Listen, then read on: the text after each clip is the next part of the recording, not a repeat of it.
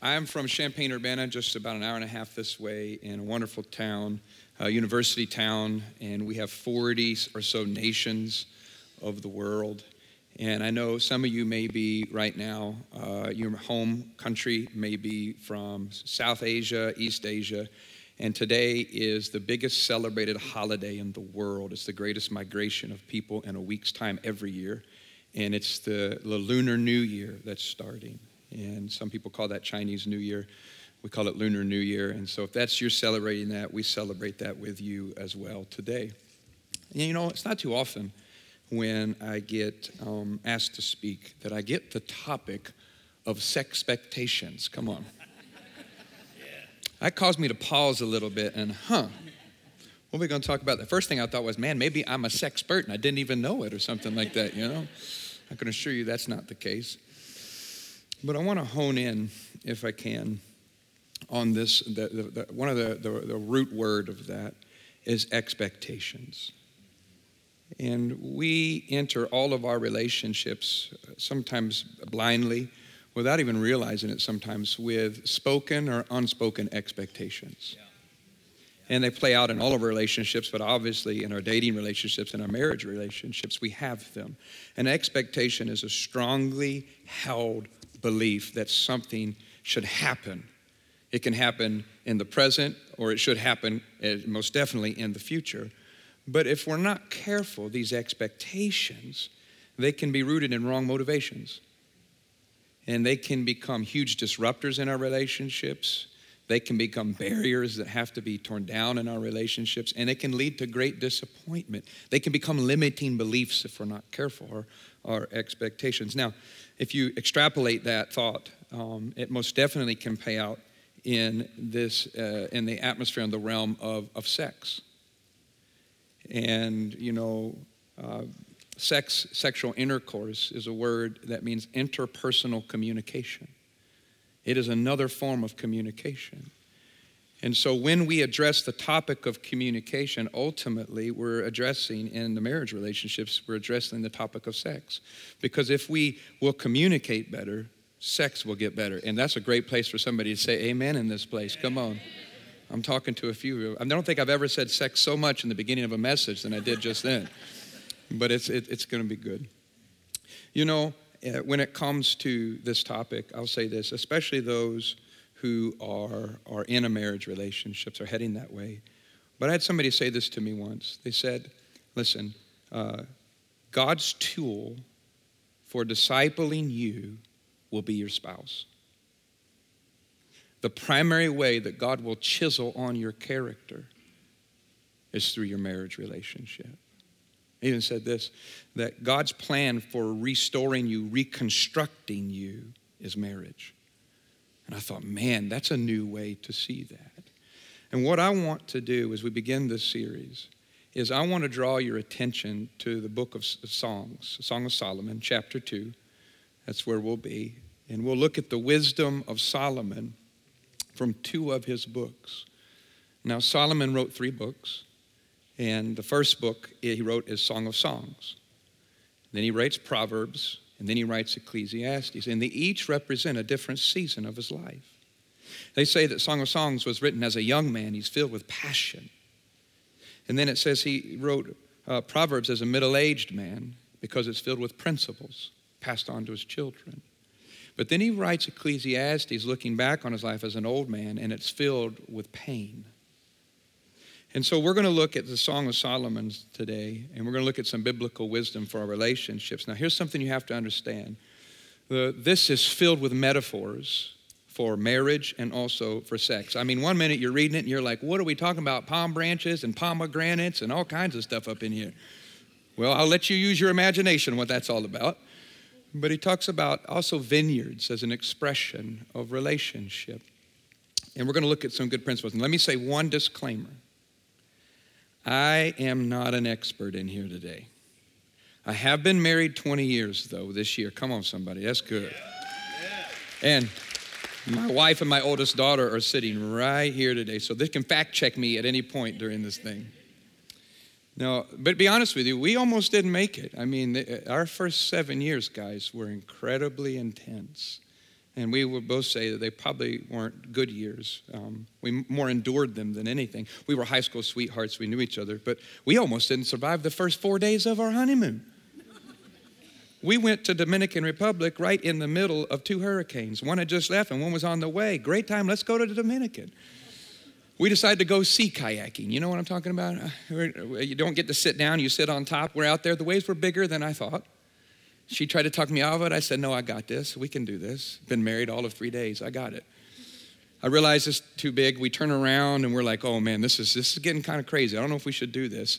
When a wave comes from behind and drives my paddle into the back of her head. Now she she said some wonderful words, uh, you know. I, I, hate you. We're never. I'm. You brought me out here to kill me. I don't want what's going on. Get me back on shore. You know, it was awesome. But then we'd do that, and two days later, uh, we discover something that we had brought with us on our honeymoon because on my bachelor party, deservedly so, I got a little harassed by my friends, and they had saran wrapped me to a tree. Yeah, well, no big deal, you know, whatever. But um, we find out about a few days into our honeymoon that that tree had been covered with poison ivy. I'll let you guess where that, that, that, that end of that story ended. It was all over. It was not good. So we had to overcome a lot early on in our marriage. Come on. So the things I'm going to give you today are some hard won principles. But uh, Solomon gives, a, I think, a great little thought here in verse 15 of chapter 2. He says this He says, Catch for us, catch the foxes for us, the little foxes that spoil the vineyards for our vineyards are in blossom. The word catch there, it says, hunt the foxes for us, the little foxes that spoil the vineyards, for our vineyards are in blossom. So, in the metaphor of relationship, this is a healthy, blossoming, life giving relationship. But embedded in here is a thought that there are little foxes that try to sneak into the vineyard. And historically, the little foxes don't just eat the grapes, but their primary nutrition source is the roots of the vine. And they will dig underneath and they will chew upon the roots. And do that long enough, these little foxes will eat the roots of all these different vineyards. And before long, the whole vineyard has been corrupted and all the fruit has been destroyed and tainted because of a little bitty fox that just kept coming and nibbling on the roots. And you know what I've noticed in my own life? It's not the big things that destroy relationships.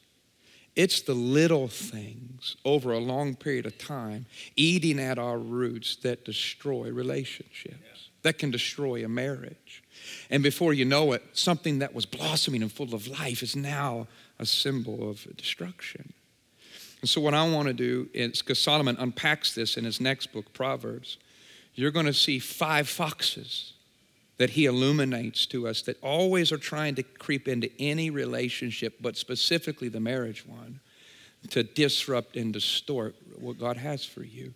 And I'm just going to give them to you, and we're going to quickly go through them. Now, I'll give you, there's five of them. I'm going to let you know, and I will speak to predominantly to the first three more in depth and the last two lightly. But the first one is strife, is the word strife. And strife is what we'll call a constant bickering or a constant arguing. Have you ever known someone who didn't seem to be able to communicate without an argument? Now, listen, I give you permission to just nod and look straight ahead, but you don't have to elbow or anything, okay? Come on. Can I just say strife is a learned behavior?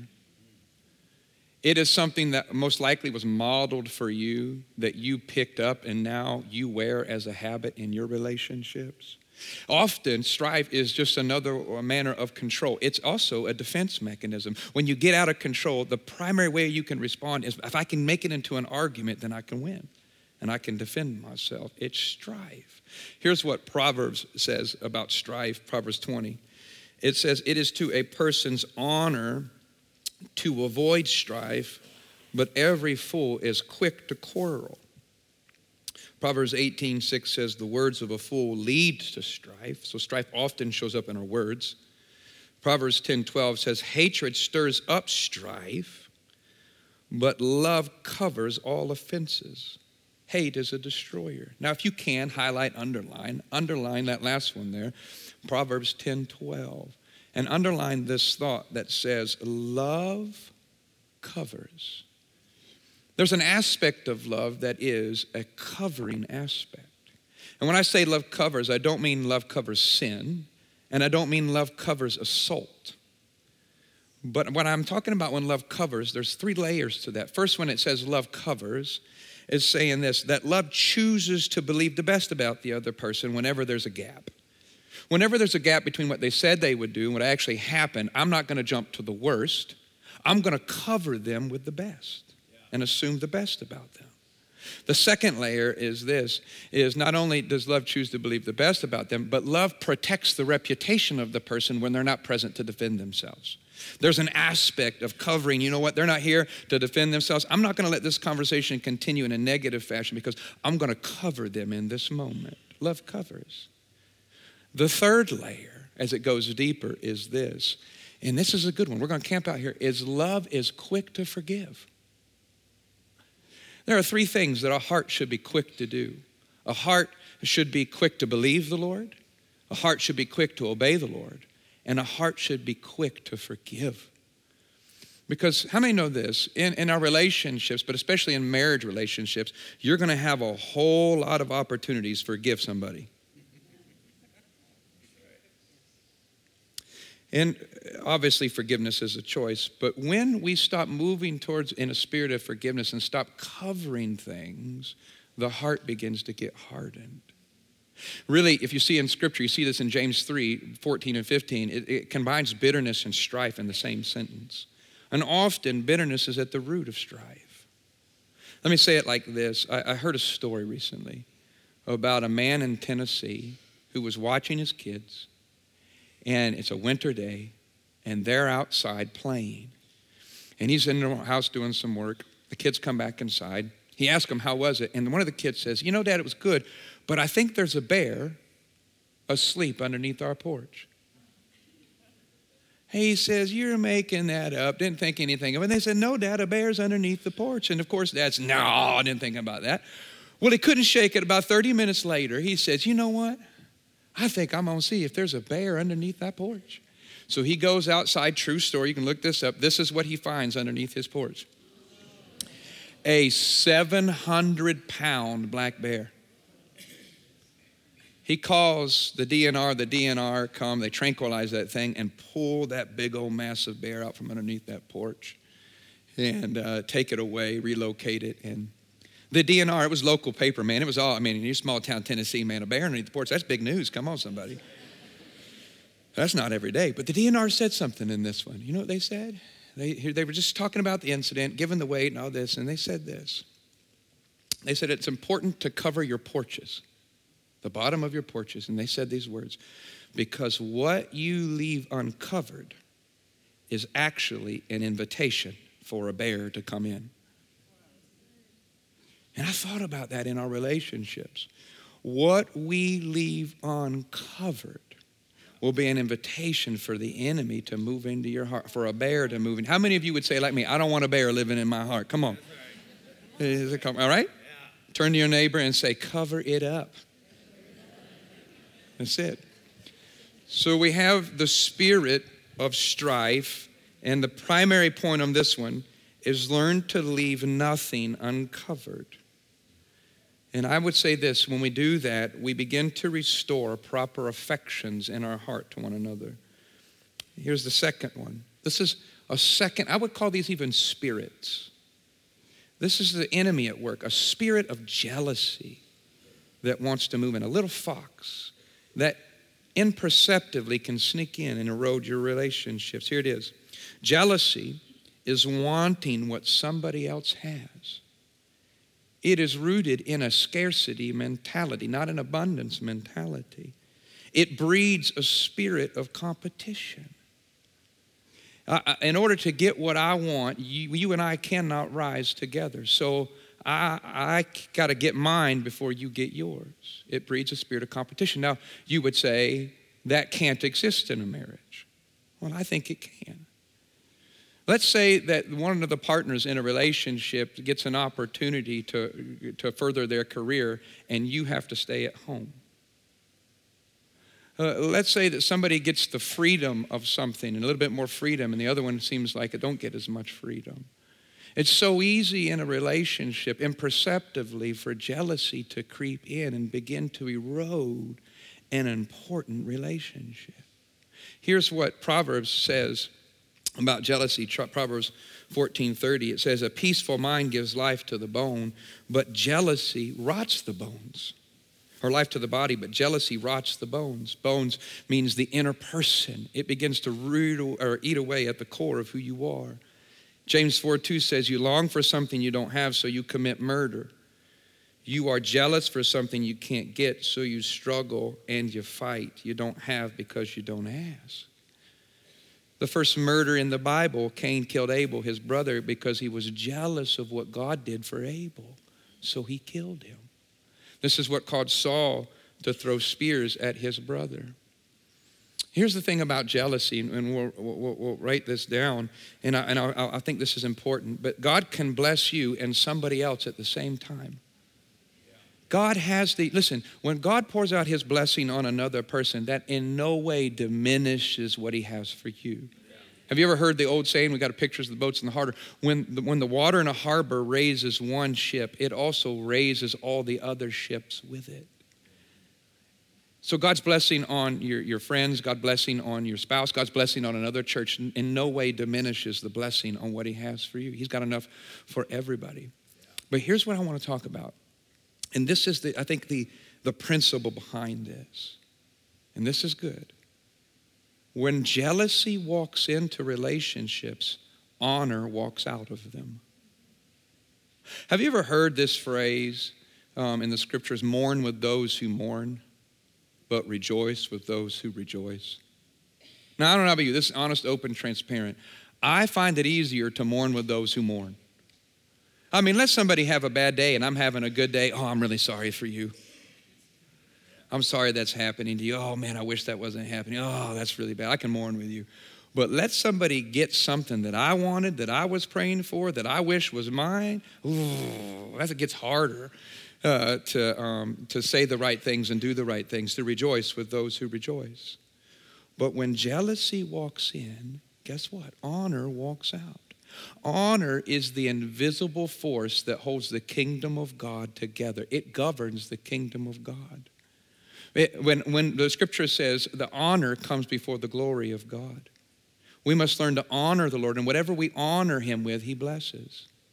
The scripture even says this in 1 Peter chapter 3. It says that um, if we don't honor our wives or honor our spouses, that it actually prohibits the Lord from answering our prayers.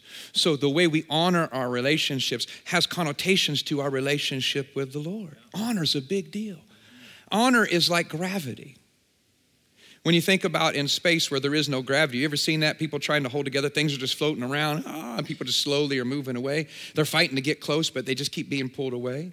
It's because there's no gravity. But on the earth, gravity is holding everything down right now.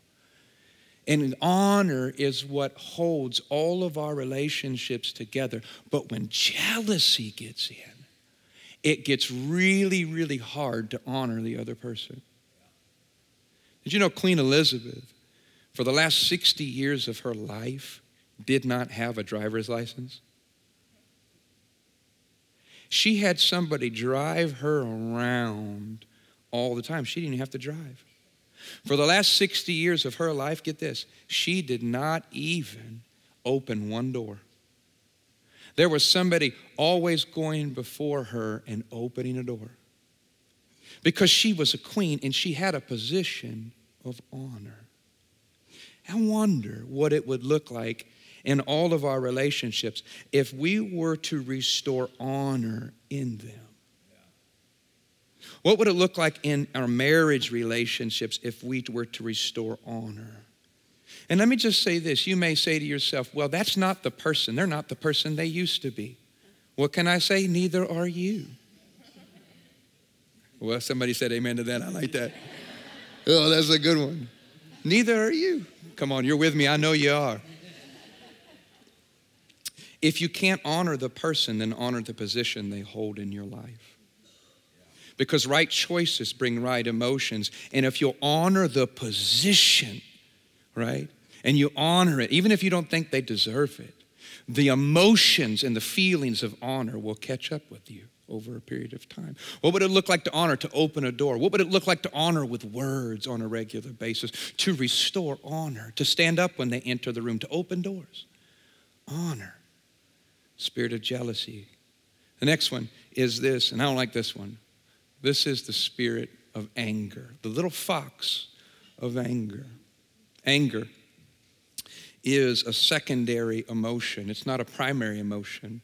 No one is ever born angry. That means this that somebody is making them angry.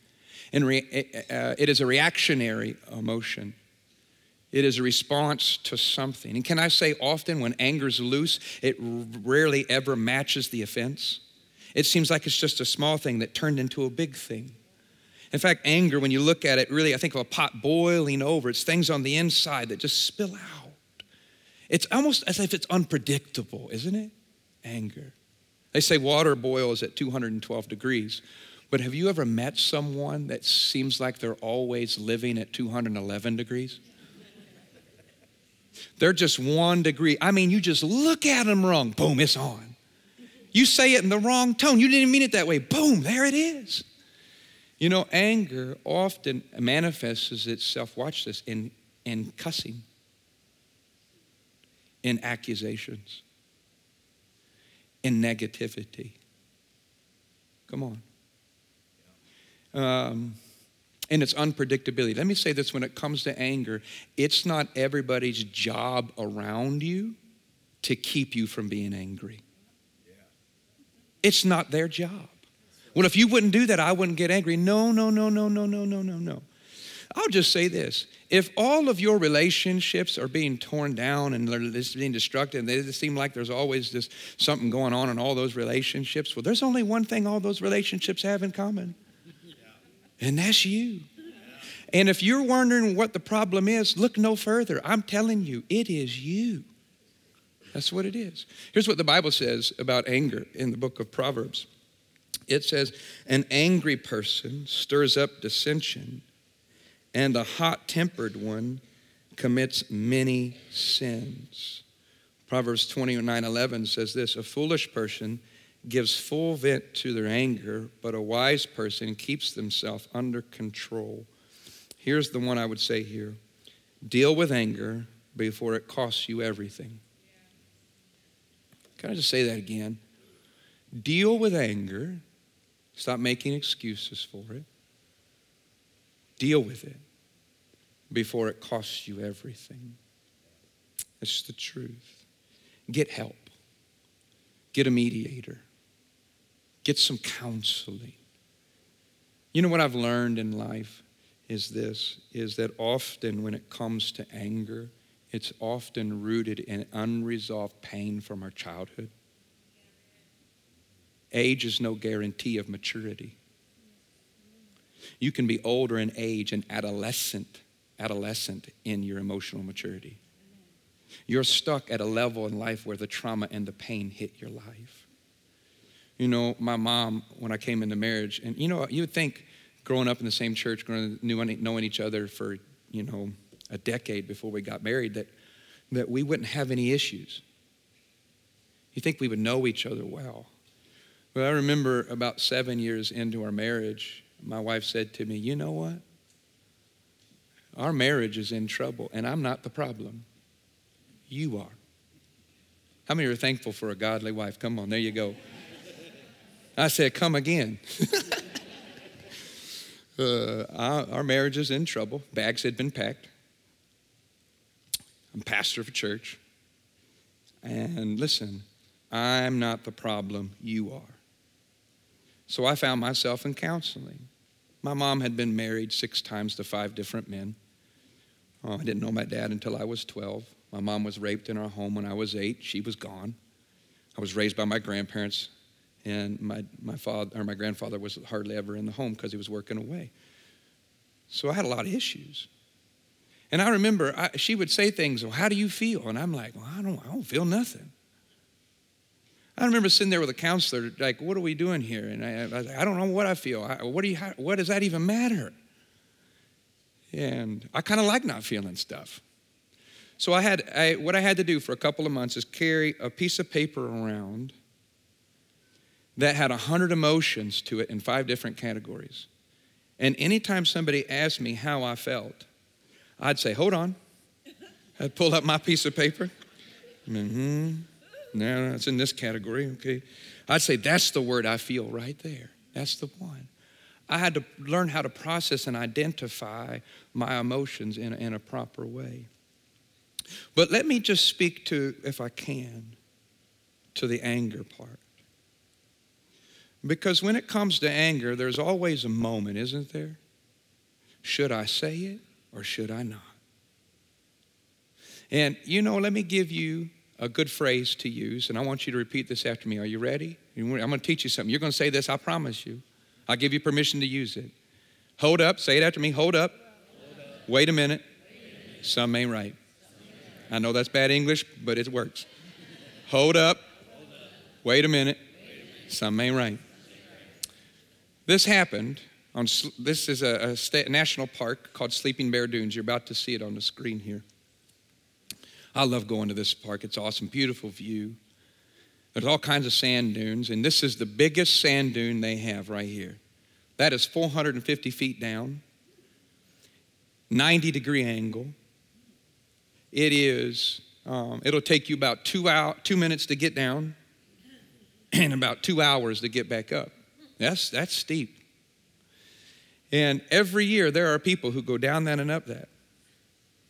But there are on average 100 people per year that laugh and jump and have a good time going down. But about halfway up, they realize, I can't make it. They have to call the Coast Guard. The Coast Guard, woo, they come in. They have to either go down it or come up it to rescue them. A hundred people on average, to the tune of $3,000.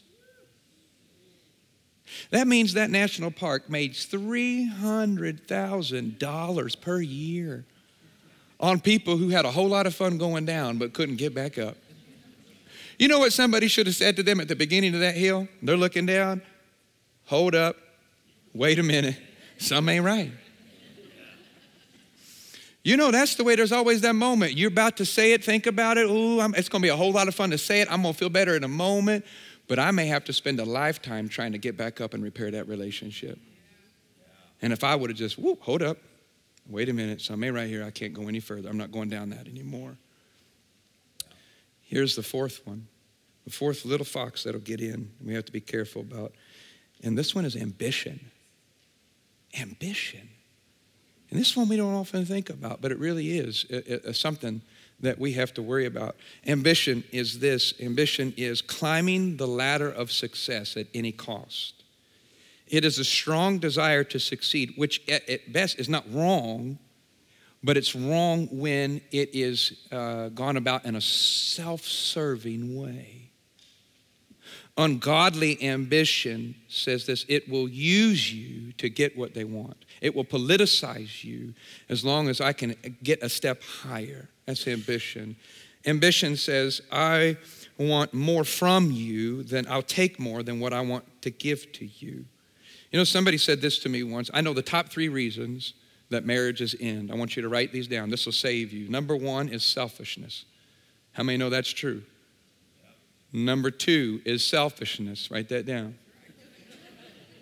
And number three, what do you think that one is? Selfishness, right there. Ambition. It can play out in our relationships. Listen to what this says in Proverbs. Because really, ambition is about what you choose to pursue in your life. Proverbs 21 21 says, Whoever pursues righteousness and unfailing love will find life, righteousness, and honor. Notice that it says here, whoever pursues righteousness, that's a virtue. I just was talking with my wife on the way here. We were listening to something, and they highlighted um, two kinds of virtues eulogy virtues versus resume virtues. Because what you pursue in life determines what pursues you. Resume virtues are skills based, experiences based. They're all based on what you do. Eulogy virtues are character virtues. They're fo- focusing on who you become.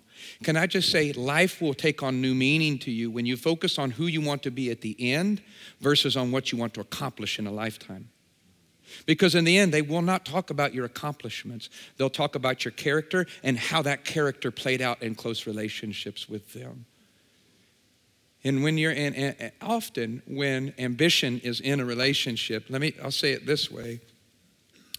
Is ambition leads to loneliness when it's not in an appropriate way because you'll get what you want, but you'll end up being lonely. Isaiah 5, 8, and 10 says, What sorrow for you who buy up house after house and field after field until everyone is evicted. And watch this, and you live alone in the land. Ambition, get this, this is true, is often rooted in our insecurities. We're trying to compensate on something that we feel like we lack and we need to get. It's rooted in our insecurities. There is a psychological theory called the looking glass theory. And that says this we are shaped, we are molded, we will become what the most important person in our life thinks about us. Whatever their thoughts are, their words are, those are the ones, the identity we embrace, and that is the reality of our experience. It's the looking glass theory. And so many times, what can happen is that the wrong voice and the wrong perspective gets to have the most control over us. You know, I said my experience growing up without a father, in, my, in our marriage, probably the thing that we had to overcome the most was this insecurity that I had to, because of the absence of fathers, men who were older than me, that I esteemed in the high places. I valued their perspective, their words, and their thoughts about me more than I valued that of my own wife's. And it created, I'm winning in my profession, but I'm losing in my marriage. But what it was rooted in was an insecurity. Can I just challenge you? In an, in an earthly way, make that looking glass person your spouse, but in a heavenly way, make that looking glass person God. Because a healthy Christ esteem is a healthy self esteem. View your life through the lens of Jesus. Now, how does that play out in a practical sense? Seek to serve. I want you to write that down. Seek to serve. And learn to, fl- learn to flip the script of your power. Because often when we're ambitious, it's a grab for power, it's a grab for identity, it's a grab for control. I remember when this hit me really hard. One day I was, um, I'd preached this sermon that I thought was the greatest sermon I'd ever preached. Come on. I was God's man of power for the hour angels came down and descended when I was preaching. You heard the heavens open, ah, and there it was, okay? It was awesome. I'm, I'm on a glow. I'm driving home. I mean, I'm in the afterglow. I'm like, great. I can't wait to walk in the door and tell my wife how amazing that was. She was home with a sick child. I walk in the door and I don't, you ever had those moments where you reach for the doorknob and the door just opens? It's almost as if they were waiting for you to come home, and she was opens the door and walk in, and she doesn't hardly say anything to me. She has a, a bottle of cleaner and a thing of paper towels. And she just says to me, Your turn. Go up to the bedroom and look what your daughter has done. And my daughter had there, and she had filled her diaper with something and decided to use that as a way to color all over the bedroom, okay? So I was just amazed in that moment. She'd been cleaning it for a while. But I thought, man, here I went from ah to the next. I went from the pulpit to cleaning poop on a thing in the bedroom here.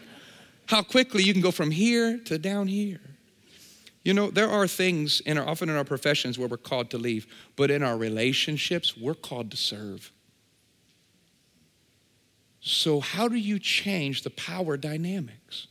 Instead of giving your opinions, why don't you ask questions? Why don't we let more people make the decisions, even if it's not the ones that you want? Instead of going first, go last. Do the things, the jobs that you think are beneath you. The things that you think are for other people, you do them and change the power dynamics in your relationship. Seek to serve. And the last one as we close is this is division. This is the last fox that um, Solomon gives to us. And division is this these are people who cannot have normal conversations. They are entrenched in an idea, a perspective, or a position, and they've grown to value the position, the idea, the perspective more than the relationship. And they are no longer teachable. They no longer have a listening or a hearing ear. This is one that I think we struggle with here in the United States because many of us, even, I think this has hijacked Christianity in the United States. Politically, we will hold to a position and become entrenched in it more than we value the relationships that we have. It's the truth. And it's bringing great division, and we're no longer hearing one another. Jude 119 says this way These are the ones who cause divisions, worldly minded people who are devoid of the Spirit. Divisions, when we cause divisions, it really means there's a lack of the Holy Spirit's presence in you. Because when the Holy Spirit is present, get this, one of the fruits of the Spirit is peace, peacemaking. He, he, he's a joiner, he brings people together. Galatians 6 says this if you will walk in step with the Holy Spirit, you will walk in unity. The Bible says this if your ways please the Lord, the paths you walk on, the scripture says, he will make even your enemies to be at peace with you. So if you're unable to get along with people, especially God's people, that means that you're not getting along with the Holy Spirit. And if you can't get along with the Holy Spirit, man, then there are deeply embedded issues that you need to deal with. Because when this is out of alignment, everything will get out of alignment here as well. This is uh, so important. Listen to this thought I have in Proverbs. It says, Those who promote peace, they have joy. So here's the principle Take the high road and choose the relationship over the opinion. You don't have to win every argument. There's nothing better sometimes than a well placed, well chosen loss. Sometimes you can win and still lose. There's a story of a man by the name of General Pyrrhic. He was in one of the greatest armies in the world, led by Hannibal, a Carthaginian uh, soldier. And one day he wins this important battle, and they're on top of a mountain, and it came at a great cost. And Hannibal comes in and they're surveying the landscape, and he congratulates his general, General Pyrrhic, on winning, but he says this General, I congratulate you on your win, but I must say we must have no more victories such as these. Because you've won the battle, but you put us in a place where we could ultimately lose the entire world because it costs too much. That's the thing with these deeply held opinions, and they're not biblical, they're not convictions, they're just your opinion. And when they get in there, get this, they breed division. Jesus had to wrestle with this, with God his Father. He had an opinion on how things should be done. But what did he say? Father, take this cup from me. Nevertheless, not my will, but your will be done. He had to die to it, he had to surrender to it. And when it comes to division, how we deal with that is we have to have a resurrendering of our hearts. You know, prayer is the most intimate thing you can do in this world. When you pray, you become intimate with God. There's a closeness that comes when you pray between you and Him. But watch this not only do you get close with Him, if you pray with other people, you get closer together. I'll prove it to you. I want you to see a triangle. I think we got this on the screen here. A triangle here in the context of a marriage, a husband and wife. If they will both pursue the Lord who is above, as they go higher and closer to Him, what's happening without them even knowing it is they're getting closer and closer together. But let one pursue the Lord and let one stay down here. what happens is there's a distance and a gap that's creating. I'm not saying you have to do it the same way, do it your own way. But the thing we can't do, well, I'm going to let my spouse, they're the, she's the praying one in the family. I earn the money and she prays. No, no, no, no, no, no, no, no. Do not forfeit the spiritual condition of your own life to the other. You both pursue the Lord, and God will restore unity and intimacy into your marriage. I'm going to close with this thought in the early 1900s, they were challenging the boundaries of flight. How far can you go on one tank of fuel? And I remember uh, a guy flew out of New York and landed in Ireland across the Atlantic on one tank of fuel, Charles Lindbergh, early 1900s. Immediately after that, the military was experimenting with all of their stuff, trying to see how far they could go. At the end of World War I, World War II, there was a, a pilot who was right after Charles Lindbergh was doing the same thing and in one of the military planes, he gets out over the Atlantic just about an hour or so in when one of the panels comes unscrewed. And he sees in the paneling, just below the instruments, that some rats had got into the plane and that they were eating the electrical wires. And he knew that he had a problem because if, if he didn't deal with the rats, they were going to eat the wires and there was going to be a separation, and he was going to be flying blind with no gauges. So he begins to radio with Control Center, and they, they're brainstorming how do you deal with the rats? And one guy, right before he's about to turn back, he's only got a couple minutes before he's got to make a decision. One guy says, I have an idea. Why don't you throttle up to a higher elevation, a higher atmosphere where the air is thinner? And you can breathe and the rats can't. So, in a last ditch effort, the, the pilot throttles up and goes to a higher elevation. And sure enough, one by one, those rats began to, I'll say it nicely, begin to expire over and over again. And the only thing he did, watch this, was change the atmosphere. Was change the atmosphere. Sometimes, listen, guys, the only thing our relationships may need is a change of atmosphere where we throttle up and get closer to the Lord. And there's a whole atmosphere that surrounds the person of the Holy Spirit.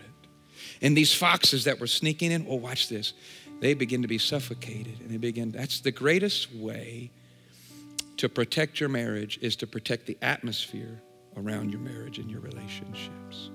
So, what I want us to do, I want us to have a throttle up moment as we close and change the atmospheres in our lives.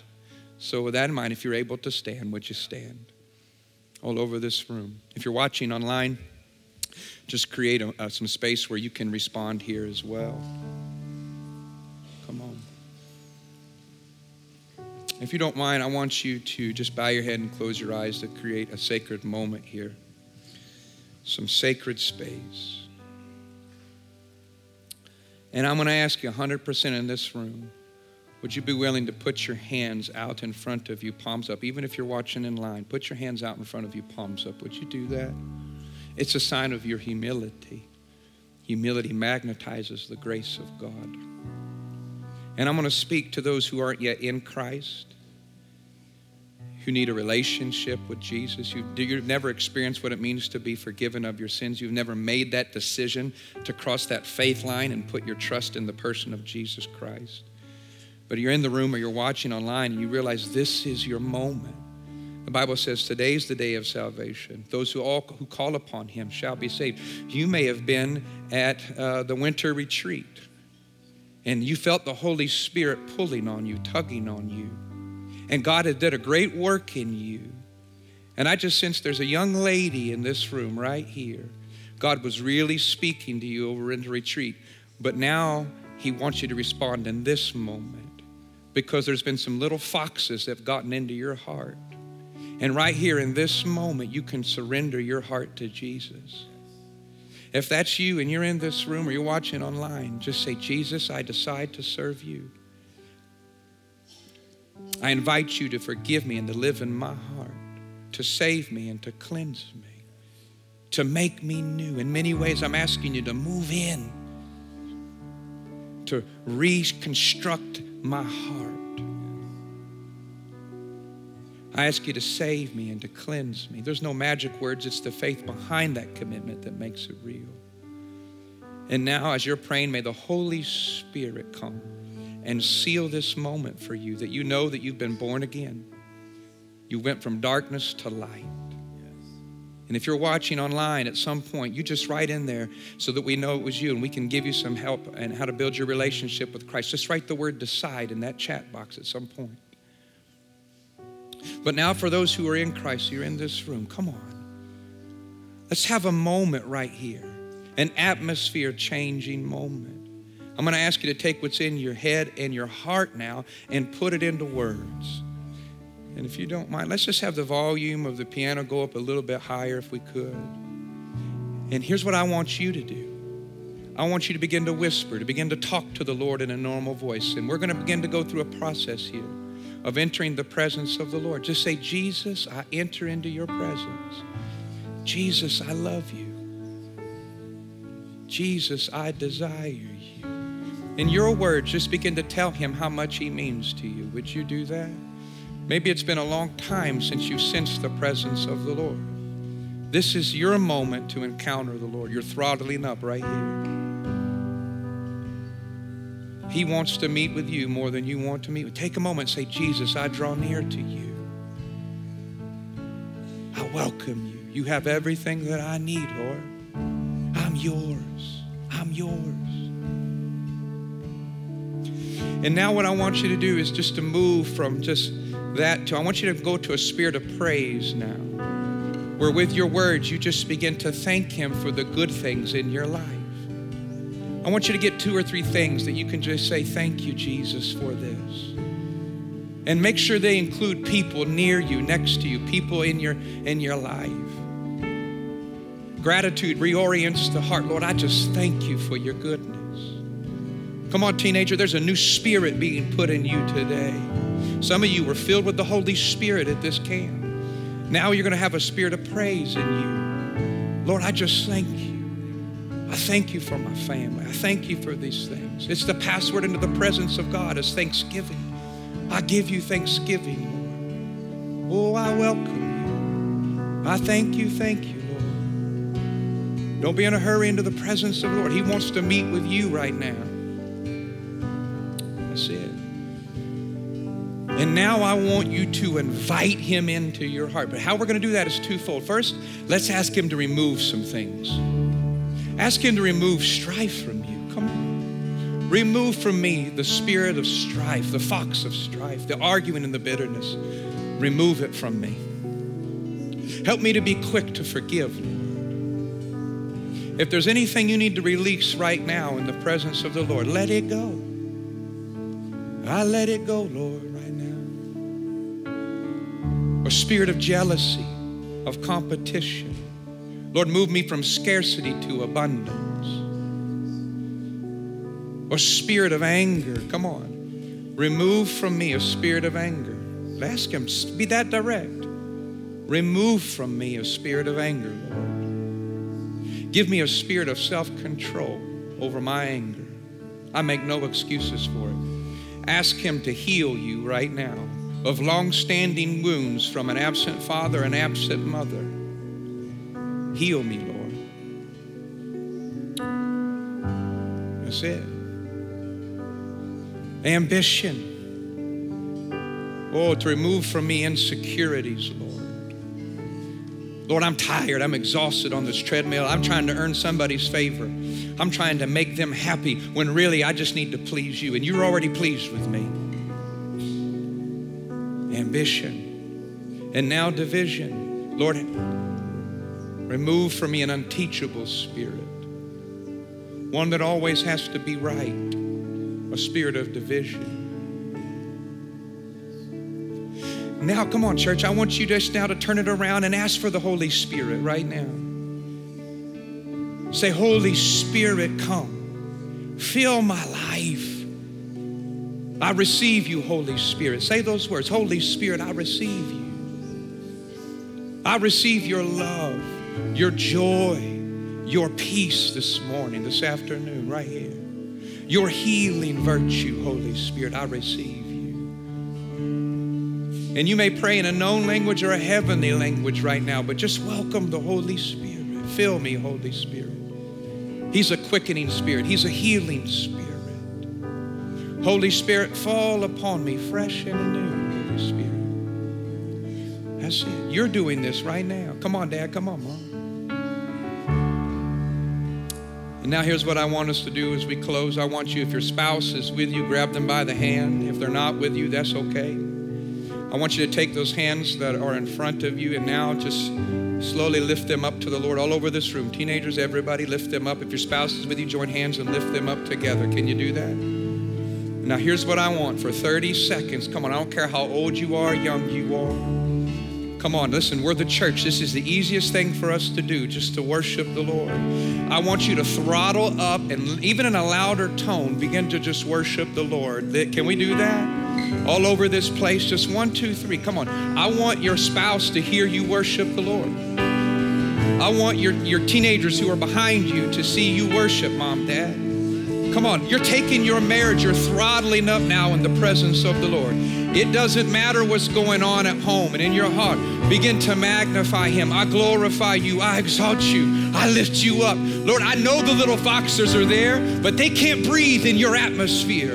I'm going higher. I'm going higher this afternoon, this morning. I'm taking it to another level, Lord. I'm taking our family, I'm taking the atmosphere. Let it change in my home. Let it change in my heart. I glorify you, Lord. I magnify you. That's it. An atmosphere. I just worship the Lord. I glorify your name. And now I want you, as we close, just we're going to sing it just maybe one time through here, two times through. Let's sing that song that we clothe the glory, honor, power to your name. Come on, let's just lift our voices and sing this together as a church, as a family, as a couples.